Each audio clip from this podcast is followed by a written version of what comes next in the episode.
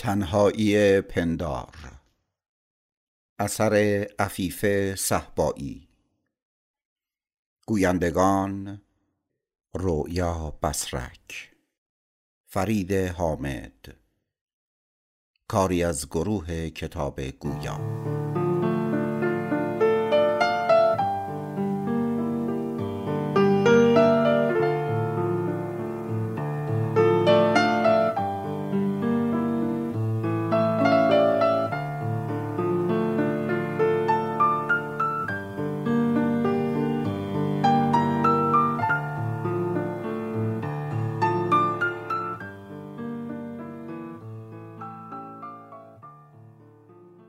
فصل چهارم. هر وقت بابا بیکار بود به من چند موضوع می‌داد و می‌گفت برو در موردش بنویس. منم می‌رفتم و هی فکر می‌کردم و هی فکر می‌کردم. بالاخره یه چیزی مینوشتم و میوردم براش میخوندم. بابا تشویقم می‌کرد و من خوشحال از تشویق اون بازم مینوشتم. شعر، داستان، انشا مهم نبود. گاهی وقتا موضوعات سخت می‌داد که برای من که یازده دوازده سال بیشتر نداشتم درکش سخت بود. اما بابا می‌گفت نترس بنویس نباید از نوشتن بترسی. یادم میاد یه بار خواست در مورد نور و ظلمت بنویسم. خیلی فکر کردم. از نور یه چیزایی می‌تونستم بنویسم اما از ظلمت نه. وقتی فهمیدم ظلمت همون تاریکیه تونستم چند صفحه‌ای بنویسم. بابا کلی ازم تعریف کرد. از اون موقع ها نوشتن شد دغدغه فکر و ذهنم. انگار وقتی نمی نویسم خودم نیستم. یا بیارزشم یا چیزی کمه. شایدم نمی‌خوام وقتی مردم محو و نابود بشم. می‌خوام همیشه باشم. همزادم میگه پس چرا به حرف من گوش نمی کنی؟ من که می‌خوام کمکت کنم. می‌خوام همونی بشی که می‌خوای. آره می‌دونم. ازت ممنونم. اما از یه طرف یه گوشه از وجودم به من میگه دنیا ارزش این همه سخت گرفتن رو نداره. باید بیخیال بود و خوش گذراند. زندگی یه توهمه. یه خیال که تموم میشه. پرستارم میگه خب منم همینو میگم. منم می‌خوام کمکت کنم تا به آرامش برسی. دچار بیماری روحی و روانی نشی. این بده؟ آره می‌دونم. از تو ممنونم. اما چه کار کنم که این درگیری هیچ وقت تمومی نداره و این ترازو هیچ وقت نمی‌خواد به تعادل برسه. همیشه یک کفش سنگین تره. اما مهم نیست. یه کاریش می‌کنم. اصلا با حرف زدن آدم به جایی نمی‌رسه. خب ببینم کجا بودیم دفترچه خاطراتو باز می‌کنم. همزادم میگه اونجایی که احمد از خونه داشت زد بیرون. آره نگاهی به پرستارم می‌کنم. مثل اینکه امروز علاقه زیادی به شنیدن نداره. میره و بند و بسات گلدوزیشو برمیداره میشینه روی مبل و شروع می‌کنه به سوزن زدن.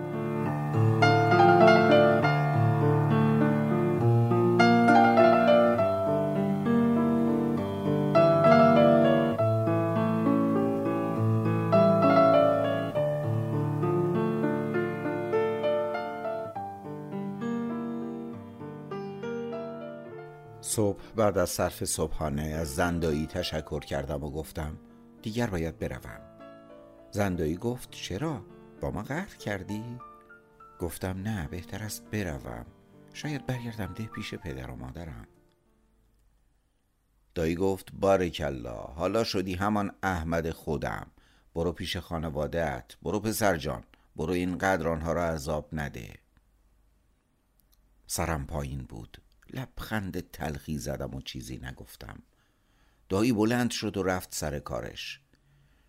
من هم بعد از او از خانه آمدم بیرون. فقط ناراحت بودم که شکوفه را ندیده بودم تا از او خداحافظی کنم. سوار مینیبوس شدم و به سمت دهمان رفتم. دو روز آنجا ماندم. روز سوم دوباره به شهر رشت آمدم و به چند کارگاه سر زدم ولی نتوانستم کار پیدا کنم. نزدیک مغازه آقای جوادی بودم. رفتم آنجا. چند تا از شاگردها مشغول کار بودند. سلام کردم. یکی از آنها که در آن مدت کوتاه با من صمیمی شده بود جلو آمد و جواب سلامم را داد. بعد گفت می‌خواهم یک چیزی به تو بگویم. صدایش را پایین آورد و گفت میدانی چرا اخراج شدی؟ گفتم نه حتما در کارم ناشی بودم. گفت نه میدانی که آقای جوادی با آن آقا که فامیلتان بود دوست است؟ گفتم آقا داییم؟ گفت همان من دیدم که در مورد اخراج تو صحبت می کردند مثل اینکه آب سردی رویم ریخته باشند یخ زدم فکم قفل شد نمی توانستم حرف بزنم گفتم مطمئنی؟ گفت خودم شنیدم حرف این بود که آقای جوادی ای بتراشد تا تو به ده پیش مادرت برگردی. مثل اینکه باز هم درباره تو صحبت کرده بودند چون من داییت را قبلا هم دیده بودم که با آقای جوادی پچ پچ می کردند گفتم باورم نمی شود چقدر من احمق بودم که به او اعتماد کردم. چطور نفهمیدم؟ آن همه چاپلوسی و خوش رفتاری همه ظاهری بود. از آنجا دور شدم. سرم گیج می‌رفت. اگر پای عشقم به شکوفه در میان نبود می‌رفتم و به شدت با او دعوا می‌کردم. اما چه کنم که دلم پیش شکوفه گیر بود. مجبور بودم بسوزم و بسوزم. مردی با عجله از کنارم رد شد. از یکی دیگر ساعت را پرسیدم. نزدیک تعطیلی مدرسه شکوفه بود. باید به او می‌گفتم وگرنه دلم آرام نمی‌شد. می‌خواستم او بداند که من آدم بی دست و پایین نیستم و همه اینها نقشه پدرش بوده تا مرا خراب کند. رفتم و سر یک کوچه خلوت ایستادم به انتظار شکوفه. وقتی مرا دید گفت اینجا چی کار می‌کنی؟ گفتم می‌خواهم با تو صحبت کنم. گفت در مورد چی؟ گفتم پدرت. با تعجب و چشمان گرد شده نگاهم کرد. گفتم میدانی همه اینها نقشه پدرت بود تا مرا وادار کند به خانه برگردم؟ باورش نشد. منتظر بود تا بیشتر توضیح دهم. من هم همه ماجرا را برایش تعریف کردم. هنوز نمی‌خواست حرفم را باور کند. گفت باید بروم. دیرم شده است. او رفت و من همچنان به دور شدنش نگاه می کردم با خودم گفتم من حرفم را زدم. امیدوارم که باور کند. تا غروب در شهر پرسه زدم شاید کاری پیدا کنم. نشد که نشد. تصمیم گرفتم به خانه برگردم و صبح بروم همان کارخانه چای خشک کنی. صبح بعد از خوردن صبحانه در حال آماده شدن بودم که پدرم گفت باز کجا می روی؟ گفتم آستانه کارخانه چای خشک کنی. شاید دوباره مرا قبول کنند. گفت می‌خواهی باز هم ما را تنها بگذاری؟ گفتم پدر خواهش می‌کنم دوباره این بحث را شروع نکنید. گفت دیگر نمی‌گذارم بروی و ما را تنها بگذاری.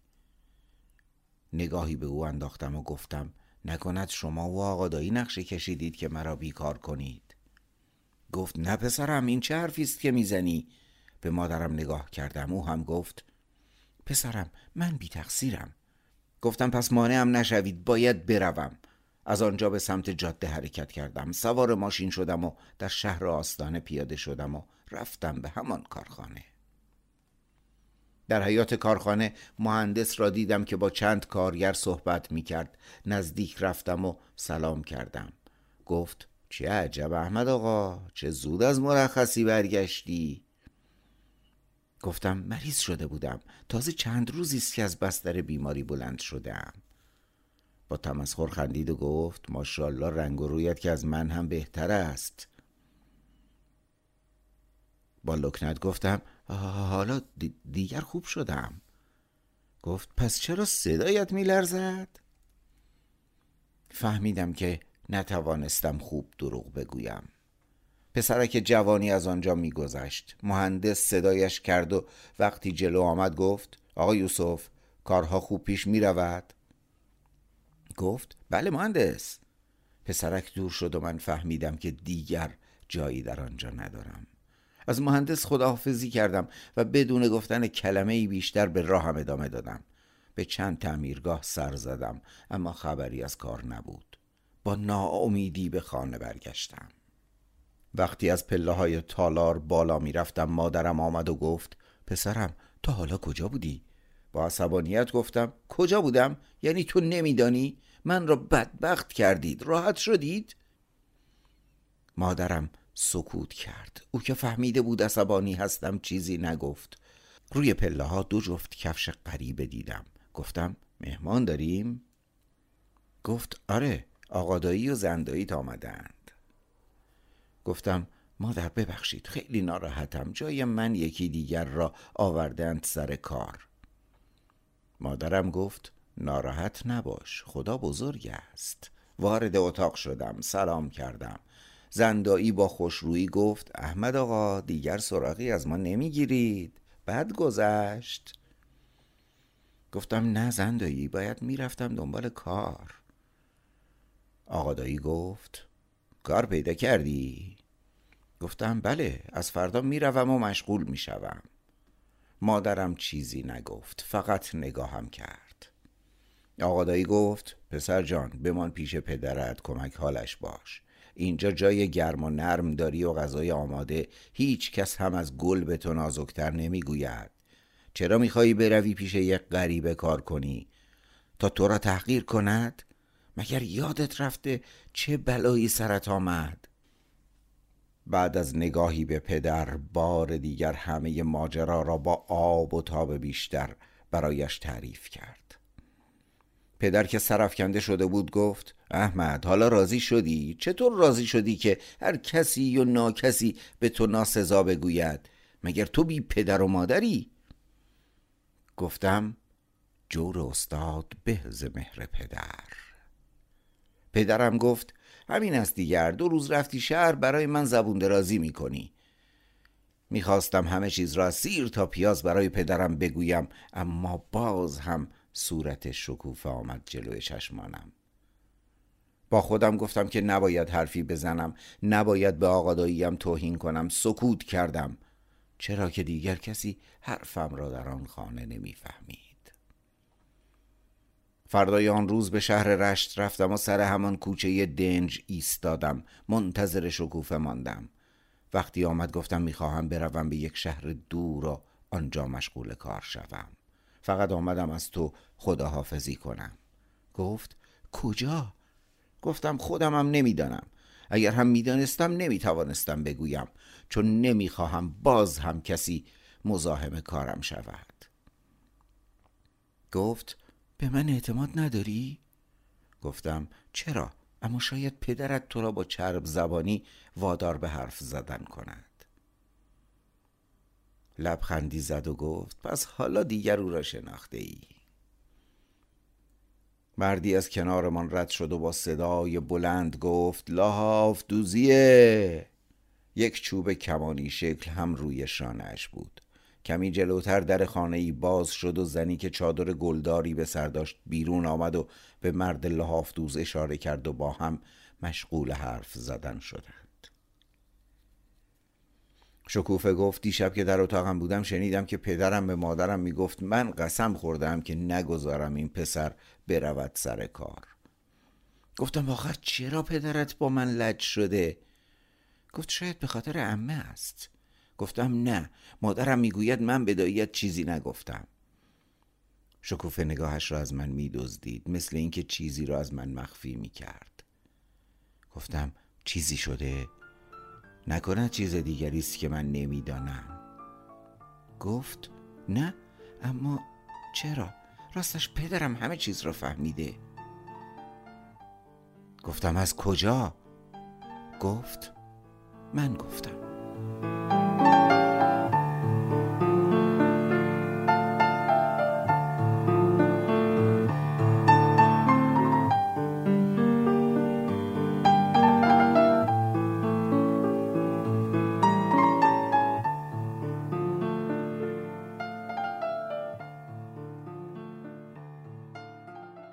همزادم نگاه می‌کنم.